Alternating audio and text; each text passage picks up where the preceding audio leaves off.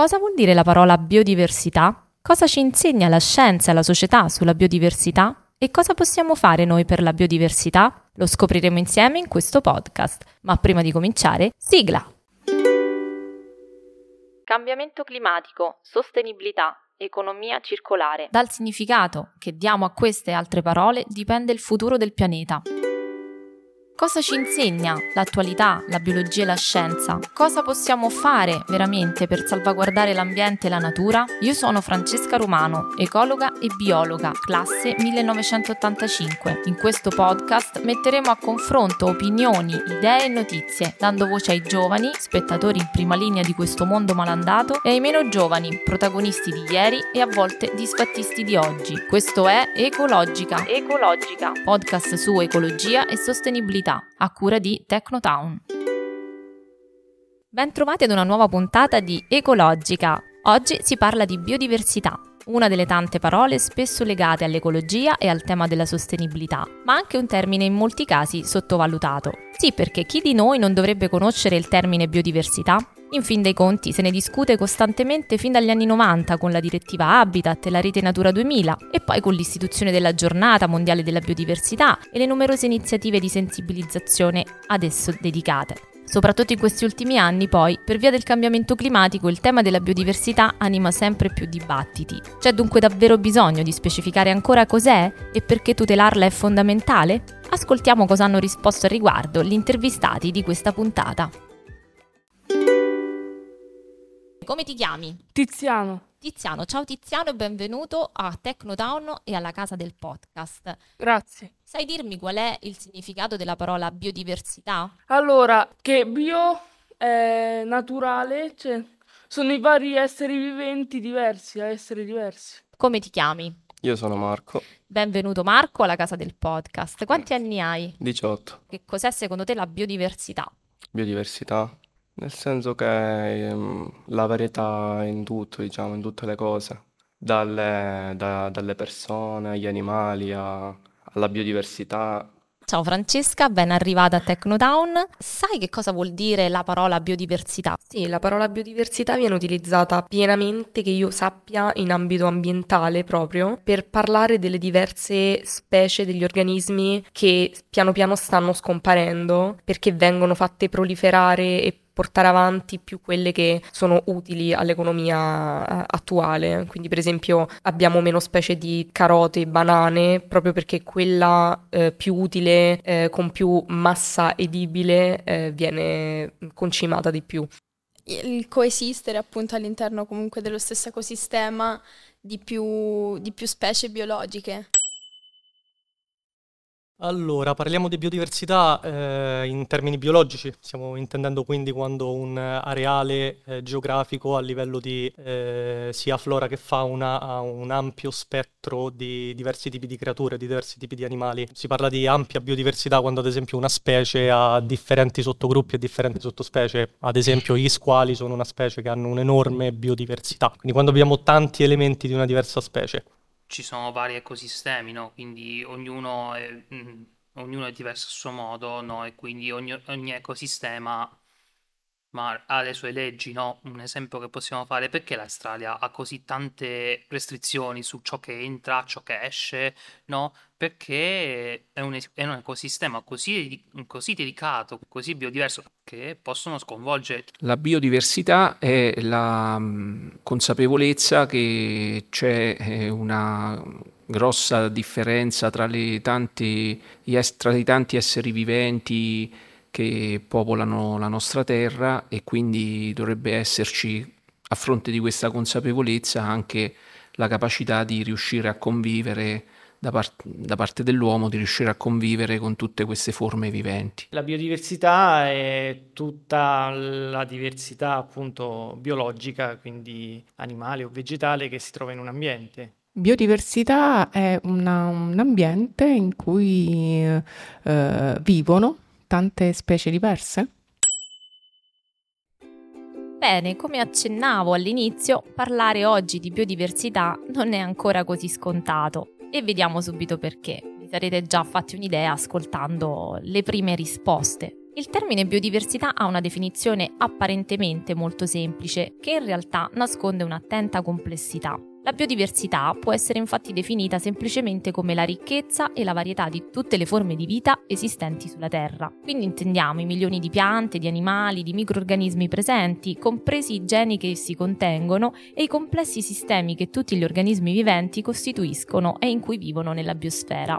Ma la diversità di cui si parla si riferisce non soltanto alla varietà di forme e strutture degli esseri viventi, ma anche alla loro abbondanza, alla distribuzione e alle varie forme di interazione che esistono fra le diverse componenti del sistema. Infatti, come è stato già affrontato nell'episodio relativo all'ecosistema, all'interno di questi sistemi complessi, appunto, convivono ed interagiscono tra loro sia gli esseri viventi sia le componenti fisiche inorganiche, influenzandosi continuamente, reciprocamente. Vi invito quindi, se non lo avete ancora fatto, ad ascoltare l'episodio relativo all'ecosistema. Ovviamente quando si parla di biodiversità in senso più ampio, si arriva poi a considerare anche la diversità culturale umana, che paradossalmente è sempre più minacciata dalla perdita di biodiversità di cui essa stessa è artefice. Ma qui ci arriviamo tra poco. Questo termine, biodiversità, è stato coniato per la prima volta nel 1988 dall'entomologo americano Edward Osborne Wilson, un famoso entomologo, ricercatore e divulgatore scientifico, scomparso il 26 dicembre 2021 all'età di 92 anni. Wilson era specializzato nello studio delle formiche, di cui scoprì circa 400 specie, ma viene considerato anche il padre della biodiversità, poiché fu tra i primi a studiare la sua distribuzione, arrivando a formulare la famosa teoria sulla biogeografia insulare, una branca della biogeografia che esamina i fattori che condizionano la ricchezza di specie animali e vegetali all'interno di comunità geograficamente isolate, ovvero le isole. Fu inoltre il primo a sostenere che la distruzione degli ecosistemi stava portando a delle estinzioni di massa e fu anche il fondatore della sociobiologia, ovvero lo studio sistematico dell'evoluzione biologica del comportamento sociale. Dunque, ricapitolando, la biodiversità esprime il numero, la varietà e la variabilità degli organismi viventi a livello di geni, di specie e di ecosistema. Per varietà di ecosistema si intende il numero e l'abbondanza degli habitat delle comunità viventi e di come queste si evolvono e si modificano nel corso del tempo. Per diversità di specie si intende la ricchezza di specie, definibile come numero di specie diverse misurabili in una determinata zona, o anche come frequenza di specie, cioè la loro rarità o abbondanza in un territorio o in un habitat. Infine, per diversità genetica si definisce l'abbondanza e la variabilità dei geni presenti all'interno di una determinata specie. Capite bene quindi che questa definizione racchiude in sé l'intera complessità della natura stessa, che proprio per l'elevata biodiversità dimostra grande capacità di resilienza e resistenza alle varie fonti di stress, o almeno questo succedeva fino a qualche tempo fa. Passiamo adesso alla seconda domanda di oggi. Cosa ci insegna la scienza e la società sulla biodiversità? Ci sono i razzisti che fanno che discriminano altre persone per, per la faccia, per la, per la loro cult- cultura e quindi di biodiversità noi siamo... Siamo molto informati, No. dici. Cioè, diciamo che io non ho problemi con, eh, ne- con la diversità, voglio dire, non ho problemi, ad esempio, con le persone di colore oppure tutti questi aspetti che differiscono le persone da noi, però diciamo che non- cioè, è una, una mia opinione, diciamo. Prima di tutto è la scuola che in- inizia a circoscrivere la strada per le persone, per i ragazzi che crescono, attraverso appunto, diffondendo appunto queste idee, tutti siamo uguali, eccetera, eccetera. E la società diciamo che è più indifferente a questi temi, alla fine, non, non se ne interessa più di tanto.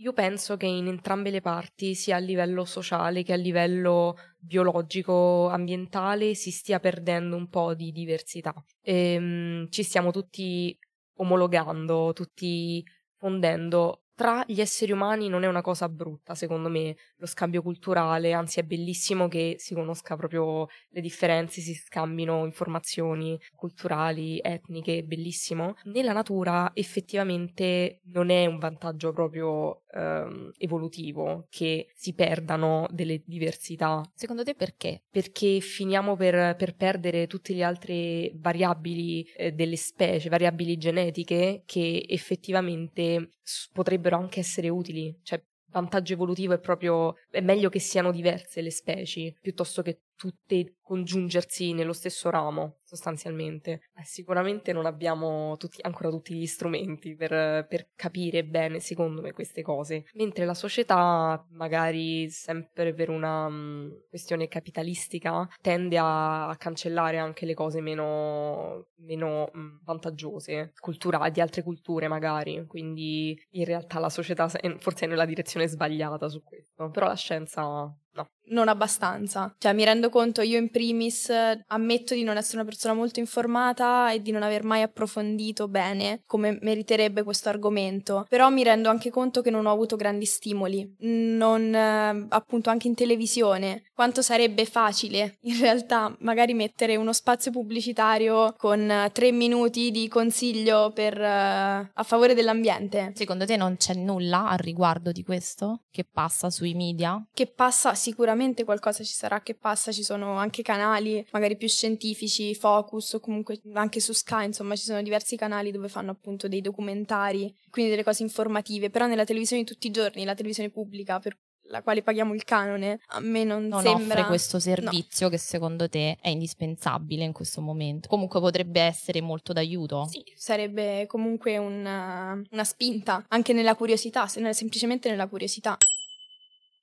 Allora, un argomento che immagino sia ostico, lo dico anche e soprattutto per gli spettatori che ci stanno seguendo, perché sostanzialmente noi eh, come specie agiamo e ragioniamo da un punto di vista umano, etnocentrismo allo stato puro, e quindi ci viene difficile poi immaginare mh, mm, un discorso di specie che vanno a variegarsi, ecco appunto all'interno di un, un areale. E non penso che siano argomenti che vengono trattati in maniera efficace, soprattutto dai governi, perché eh, probabilmente insegnare questi questi argomenti in maniera fatta bene già fin dai primi step di insegnamento, quindi scuole materne, scuole elementari, può eh, avere, pot- potrebbe avere eh, un grande effetto positivo poi in futuro negli anni successivi. Non penso che questa cosa venga ancora fatta nella maniera accurata. Ecco, quando prendi una decisione che rappresenta una cura anziché una prevenzione, diciamo che l'errore già c'è stato. Adesso stiamo cercando Bravissimo. di andare a togliere di mezzo quegli errori che effettivamente sono già stati fatti. Diciamo che il discorso viene venduto tanto come eh, responsabilità che devono acquisire le persone, però è anche vero che siamo davanti a una situazione che ha un livello tale per cui non basterà forse soltanto che le persone vengano educate, ma dobbiamo anche aspezza- aspettarci forse qualche piccolo prodigio scientifico. La scienza e mm, la comunità scientifica dà gli strumenti, bisogna vedere pure se le persone sono così responsabili a volersi informare su questi temi. Certo, quindi parte sempre dalla curiosità del singolo non stiamo sicuramente facendo abbastanza. Dipende sempre se la persona è volenterosa, vuole essere interessare, è attenta. C'è una, sicuramente una parte della, della, popolazione che è interessata a queste, perso- queste, queste tematiche e dimostrano gli attivisti che fanno le loro battaglie, no? Mm, altri non saprei. Dipende sempre da quanto le persone loro vogliono interessarsi. C'è una certa reticenza al volersi informare, no? Questa è una cosa che è emersa, appunto perché le persone quando ascoltano varie notizie cadono in una specie di depressione, no? Cioè, proprio un fenomeno che sta dicendo, cioè loro si isolano per proteggersi da queste brutte notizie che arrivano, no? Anche se informarsi è una nostra responsabilità civile, per appunto per sapere cosa ci accadrà, come sta andando il mondo, come muoverci di conseguenza, per essere cittadini attivi della nostra società. E la scienza sicuramente eh, ci insegna eh, il fatto di approfondire la conoscenza di tutte le varie forme viventi e quindi in questo modo mh, mm, riusciamo a conoscerle meglio, riusciamo a rispettarle meglio e riusciamo ad integrare anche il nostro modo di vivere con le esigenze delle altre forme di vita. La società eh, dovrebbe eh, far passare messa- appunto questi messaggi riuscire a ad approfondire le proprie conoscenze e a volte però anche affidarsi a forme anche distinto perché tutto sommato l'uomo, l'essere umano esiste su questo pianeta da molti anni, da molti secoli e quindi dovrebbe aver memorizzato delle tecniche, delle conoscenze, delle competenze che aiutano a, a preservarle le altre forme di vita. Eh, io sono mh, purtroppo sono un po' pessimista, soprattutto negli ultimi anni, perché c'è un, all- un allontanamento sempre maggiore eh, dalla curiosità per la conoscenza. E è come se mh, ci fosse un po' generalizzata questo assopimento generale eh, della, della propria curiosità, perché fondamentalmente è la curiosità che anima il desiderio di conoscere. E se noi la teniamo sopita, nascosta sotto magari uno smartphone difficilmente eh, si migliora da questo punto di vista sul concetto di biodiversità cosa ci insegna? Direi che la, la necessità che ci sia da, dalle informazioni che uno dovrebbe avere, dalla storia, insomma, anche la, la, biodiversità è fondamentale per, per, la vita, importantissima, direi. Quello che a parole si capisce a, con i fatti è un po' differente. Riuscire a sapere che è importante e accettare eh, magari alcune eh, la fatica di, di, mantenerla è un po' differente. Ecco, questa è la okay, differenza. Come sempre dalla parola ai fatti ce ne passa. Esatto, quando si capisce che a qualcosa si deve rinunciare per, per avere qualcosa, qualcos'altro, allora è un pochino più difficile pensare a un futuro e non al presente e basta. La scuola si sta molto concentrando sulla biodiversità perché io lo vedo con, con mio figlio, fanno tante lezioni sulla biodiversità e sul custodire nella maniera migliore possibile eh, l'ambiente che eh, li circonda, perché insomma la natura è messa a dura prova ogni giorno, lo vediamo dai disastri che, che capitano, quindi noto che la scuola si sta eh, specializzando, tra virgolette, nel, nel far conoscere la biodiversità ai ragazzi. Anche in questa seconda parte di interviste emergono risposte molto variegate che analizzano la questione sotto diversi punti di vista. Ad esempio Fabrizio, 53 anni, all'inizio dice bene, la scienza è il mezzo attraverso cui poter approfondire le nostre conoscenze e la conoscenza generalmente aiuta o dovrebbe aiutare a rispettare. È assolutamente un ragionamento indiscutibile e per quanto possa sembrare scontato e banale, sappiamo tutti che è solo attraverso la conoscenza e la consapevolezza che il genere umano ha raggiunto milioni di conquiste nel corso dei secoli, in ogni campo. Basta pensare alla medicina, alla fisica, alla scienza, all'ingegneria, all'agricoltura, alle telecomunicazioni e così via. Tutto questo è sempre stato il frutto di una forte curiosità che ha spinto l'uomo a varcare confini inimmaginabili. Ma oggi siamo ancora così curiosi? E la curiosità di oggi è la stessa di un tempo? Ad esempio, quali sono le principali minacce della perdita di biodiversità? Primo fra tutti la frammentazione degli habitat e il consumo inappropriato del suolo. A seguire la contaminazione e l'inquinamento delle principali matrici, come acqua, aria e suolo. Poi sicuramente il consumo eccessivo di risorse naturali e la diffusione incontrollata di specie esotiche invasive. Questi però sono solo i principali fattori, ai quali si aggiunge un'altra importante criticità, la crescita demografica esponenziale. Pensate che già a novembre del 2022 abbiamo raggiunto quota 8 miliardi e il numero è destinato ad aumentare velocemente. Questo vuol dire che necessitiamo e necessiteremo sempre di più risorse, sia energetiche sia alimentari, per soddisfare il bisogno dell'intera popolazione mondiale. A questo tema è strettamente legata la questione della deforestazione, fenomeno allarmante responsabile della distruzione delle foreste per far posto ad allevamenti e o ad agricolture intensive. Questo fenomeno, come saprete, colpisce soprattutto i tre principali bacini forestali, i cosiddetti polmoni verdi del nostro pianeta, che sono l'Amazzonia in Sud America, il Congo in Africa centrale ed il sud-est asiatico. Secondo il Global Forest Watch, un progetto di monitoraggio delle foreste sostenuto dall'organizzazione no profit World Resources Institute, che si basa su dati raccolti dall'Università del Maryland, nel 2022 è andata persa un'area della foresta pluviale grande quanto la Svizzera, 4,1 milioni di ettari, precisamente l'equivalente di 11 campi da calcio al minuto. Questi dati sono relativi solamente all'ultimo anno del governo Bolsonaro in Brasile, responsabile di oltre il 40% delle perdite totali.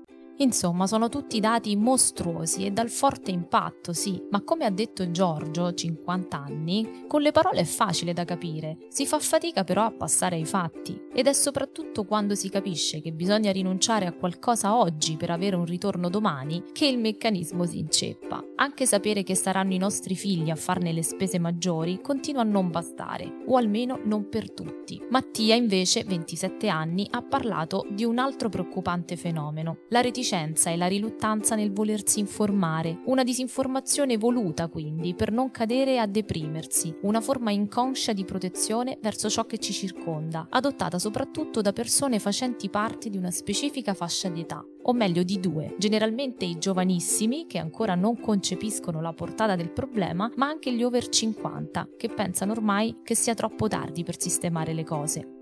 A tal proposito, nel 2020 l'Eurispes, Istituto di ricerca degli italiani, ha condotto un sondaggio proprio sulla sensibilità ambientale degli italiani, analizzando in primis quali fossero i temi ambientali avvertiti come più urgenti da affrontare, ma anche quali comportamenti gli intervistati sarebbero stati disposti a cambiare per ridurre i consumi energetici.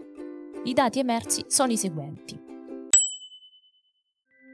Il 26,6% degli italiani, per la maggior parte di età compresa tra i 18 e i 24 anni, vede nel riscaldamento globale il problema più urgente da risolvere. Segue poi la gestione dei rifiuti con il 20,7%, l'inquinamento atmosferico con il 16,4%, il dissesto idrogeologico per l'11,3% degli italiani intervistati e per concludere il problema energetico per l'11,2%. Lo stesso campione di persone, comprese tra i 18 e i 65 anni, ha poi risposto nel seguente modo in merito alla riduzione dei consumi individuali per ridurre il riscaldamento globale. Il 5,4% ha detto è stupido, non serve a niente. Il 9,7% ha detto sono poco disposto a cambiare le mie abitudini. Il 34,7% invece ha affermato è un comportamento giusto che sono disposto a mettere in pratica. Il 17% ha detto è un problema troppo grande, io posso fare ben poco da solo. E il 33,2% ha affermato che è una cosa che può servire se lo facciamo in tanti tutti i giorni. È emerso inoltre che la fascia con l'atteggiamento più ambientalista è quella dei giovani e questo dato sinceramente non mi stupisce più di tanto, visto il ruolo che i giovani hanno ed avranno nel prossimo futuro.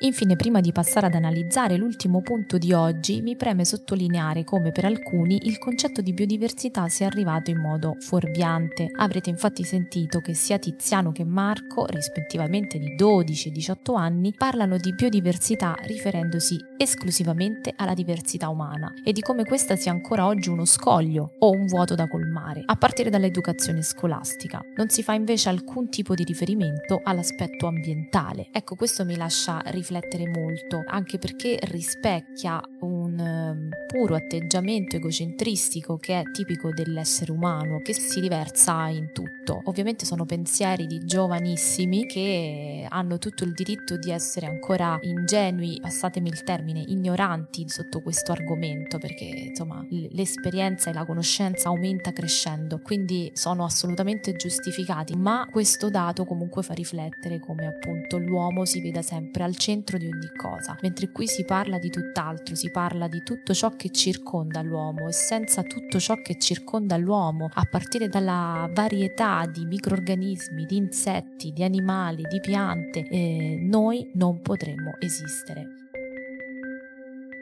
Passiamo adesso all'ultima e più importante domanda di oggi. Cosa possiamo fare per la salvaguardia della biodiversità? Ma secondo me possiamo non discriminare, anzi accettare di essere amici di un altro popolo e, e unire la, la cultura nostra a quella loro. In generale cercare di non consumare troppa plastica per il fatto che hai detto le nanoplastiche eccetera. Oppure puntare appunto su imballaggi biodegradabili oppure contribuire anche a progetti animali, animalisti quindi aree protette o comunque sì, sì. adoperarsi di più per la salvaguardia animale. Collettivamente sarebbe fantastico se evitassimo di creare e concimare campi interi solo per esempio della stessa specie a livello um, botanico e anche stessa cosa però a livello animale proprio. Quindi lasciare che la natura ehm, si autoregoli e, e le specie si preservino autonomamente, quindi di avere meno controllo sulla natura sicuramente. Quindi meno allevamenti intensivi, meno, allevamenti. meno agricolture intensive, Esatto, giusto?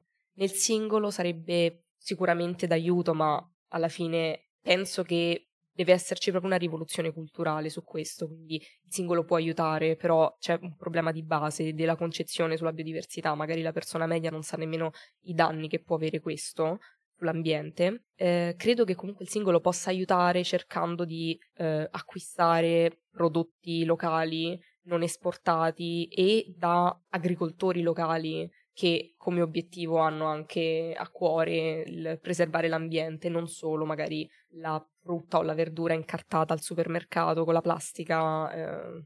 Cercare di avere piccoli accorgimenti nella vita di tutti i giorni a livello ecologico e, comunque anche a livello proprio di interesse personale. Questa è un, una critica che faccio proprio a me stessa in primis.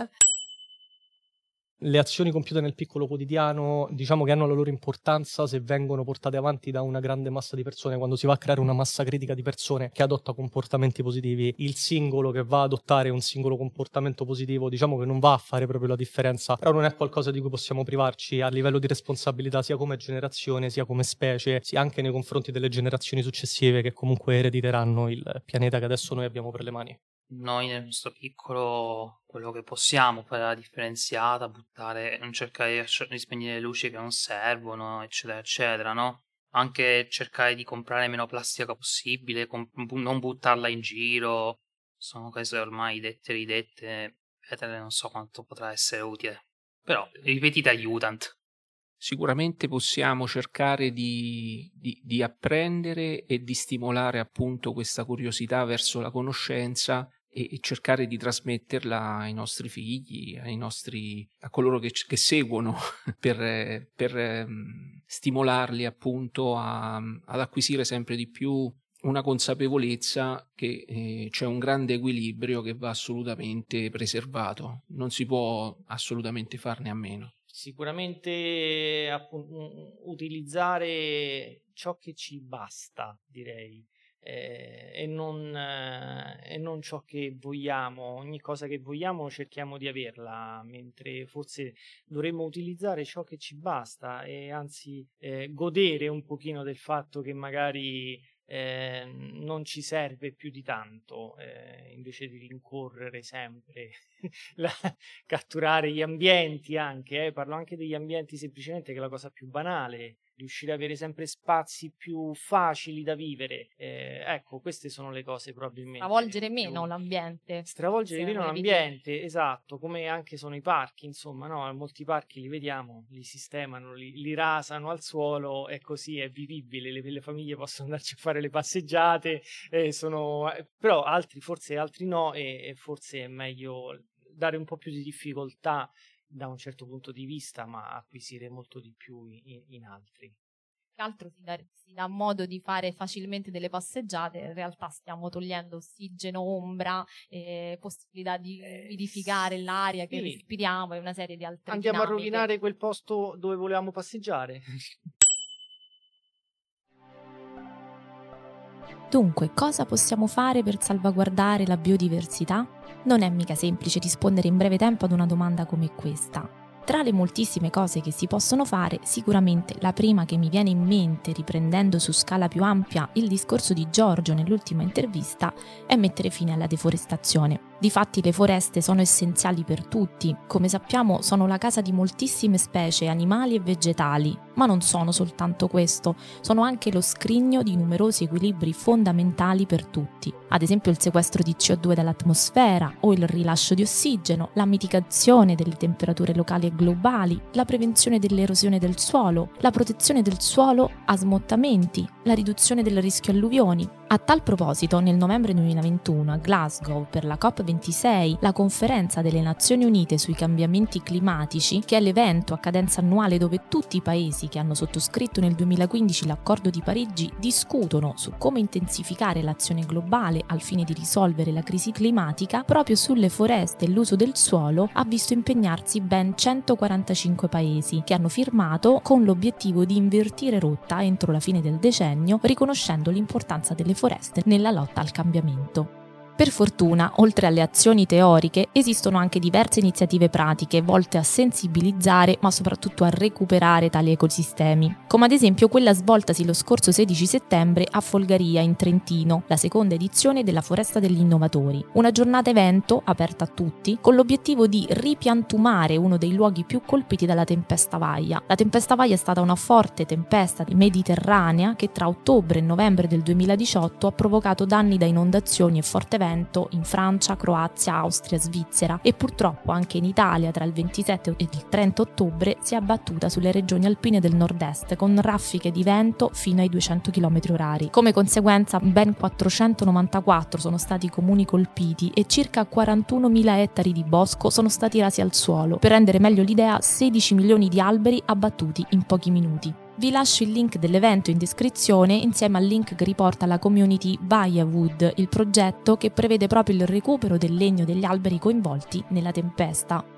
Inutile dire poi che per contrastare la perdita della biodiversità e favorirne la conservazione su scala globale, il supporto maggiore dovrebbe arrivare dalle istituzioni, con un forte apporto soprattutto dal punto di vista legislativo. In Europa, seppur con lunghi tempi ed enormi difficoltà, ci si lavora da anni. I primi passi sono stati intrapresi negli anni 90, con l'istituzione della direttiva Habitat e la direttiva Uccelli del 1992, che aveva come obiettivo la salvaguardia della biodiversità mediante la conservazione degli habitat naturali animali, nonché della flora e della fauna selvatiche del territorio europeo. E sulla base di queste fondamenta è nata la rete ecologica Natura 2000, un vero e proprio elenco di siti identificati proprio dagli Stati membri, definiti siti di interesse comunitario, tra cui si differenziano zone speciali di conservazione e zone a protezione speciale per la conservazione degli uccelli. Quindi una lista di siti che proprio per le peculiarità naturali presentano delle caratteristiche che necessitano di una giusta attenzione e di una conservazione, di una tutela specifica. In seguito a questi provvedimenti si sono poi ottenuti negli anni diversi successi in tema di tutela, ne cito di seguito soltanto alcuni. Ad esempio la Convenzione sulla biodiversità di Rio de Janeiro del 92, che prevede oltre alla conservazione anche l'uso sostenibile della biodiversità e la giusta ed equa ripartizione dei benefici ottenuti dall'utilizzo delle risorse energetiche. Poi la legge numero 194 del 1 dicembre 2015, disposizioni per la tutela e valorizzazione della biodiversità di interesse agricolo e alimentare. Le modifiche agli articoli 9 e 41 della Costituzione italiana nel febbraio del 2022 che introducono la tutela dell'ambiente, della biodiversità e degli animali tra i principi fondamentali della Carta Costituzionale. Infine la recente approvazione da parte del Parlamento europeo della Nature Restoration Law, la legge sul ripristino della natura, che prevede da parte degli Stati membri la realizzazione di misure volte a ripristinare il 20% delle terre emerse degli ecosistemi marini danneggiati entro il 2030 per ridurre la perdita della biodiversità ed affrontare il cambiamento climatico. Tornando sul piano pratico, un'altra azione fondamentale è portare avanti progetti di recupero e salvaguardia. Uno dei tanti esempi è il progetto dell'organizzazione Ewaso Lion, che in Kenya dal 2007 porta avanti un progetto di conservazione dei grandi carnivori, in questo caso leoni, coinvolgendo attivamente le comunità samburu locali. Purtroppo negli ultimi anni la convivenza tra uomo e leone in questi territori è diventata problematica a causa della distruzione dell'habitat, che costringe animali e uomo in spazi sempre più compressi. Dunque cosa succede? I felini attaccano il bestiame dei pastori, come vacche, pecore, asini e capre e questi per difendere il loro bestiame non esitano ad uccidere i predatori. Colpa anche della siccità dovuta alla crisi climatica che porta sempre meno piogge ed una perdita sempre maggiore di erbivori e capi di bestiame. Ciò ovviamente si traduce in carenza di risorse alimentari sia per la popolazione locale che per i grandi carnivori. In questo ambizioso progetto si punta a trasformare i guerrieri Masai in ambasciatori della natura, tramandando loro nozioni di ecologia e zoologia e rendendoli preziosi sentinelle per il monitoraggio dei leoni. Si tratta di un approccio molto diffuso nel mondo della conservazione, che riguarda proprio l'educazione ambientale della popolazione locale. Lo stesso discorso, se ci pensate, si lega benissimo anche alla recente questione degli orsi JJ4 e MJ5 in Trentino Alto Adige, che in questi ultimi mesi ha sollevato non poche polemiche per via del caso di Andrea Papi, il 26enne ucciso da un orso il 5 aprile 2023 mentre si allenava nei boschi della Val di Sole in Trentino Alto Adige. Si tratta del primo caso di aggressione mortale da parte di un plantigrado dal 1999, anno in cui inizia il programma di reintroduzione dalla Slovenia dei primi orsi in Trentino. Per fortuna, notizia piuttosto recente, il 13 luglio scorso il Consiglio di Stato sospende l'ordine di abbattimento dell'orsa JJ4, definendolo sproporzionato e non coerente con le normative sovranazionali e nazionali.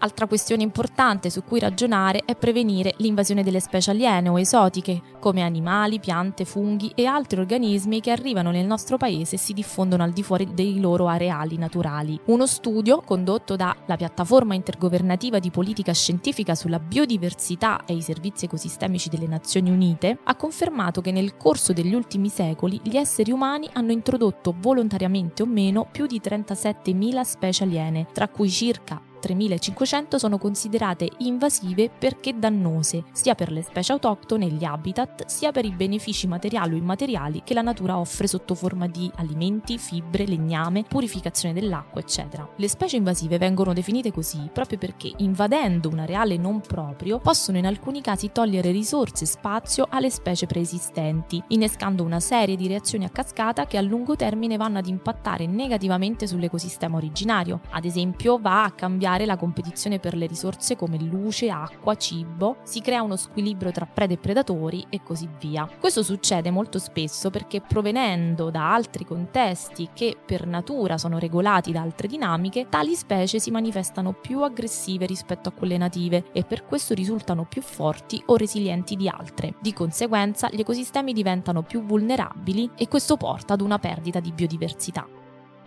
Insomma, siamo sicuramente di fronte ad una realtà critica ed urgente, ma è chiaro che la diversità biologica è essenziale per la sopravvivenza del nostro pianeta e per la nostra stessa esistenza. Perciò che sia attraverso la conservazione, la riduzione dell'inquinamento, la promozione di pratiche agricole sostenibili, è il nostro interesse impegnarci a preservare questa ricchezza, sia per noi che per le generazioni che verranno. Abbiamo una grossa responsabilità e non possiamo davvero più restare indifferenti.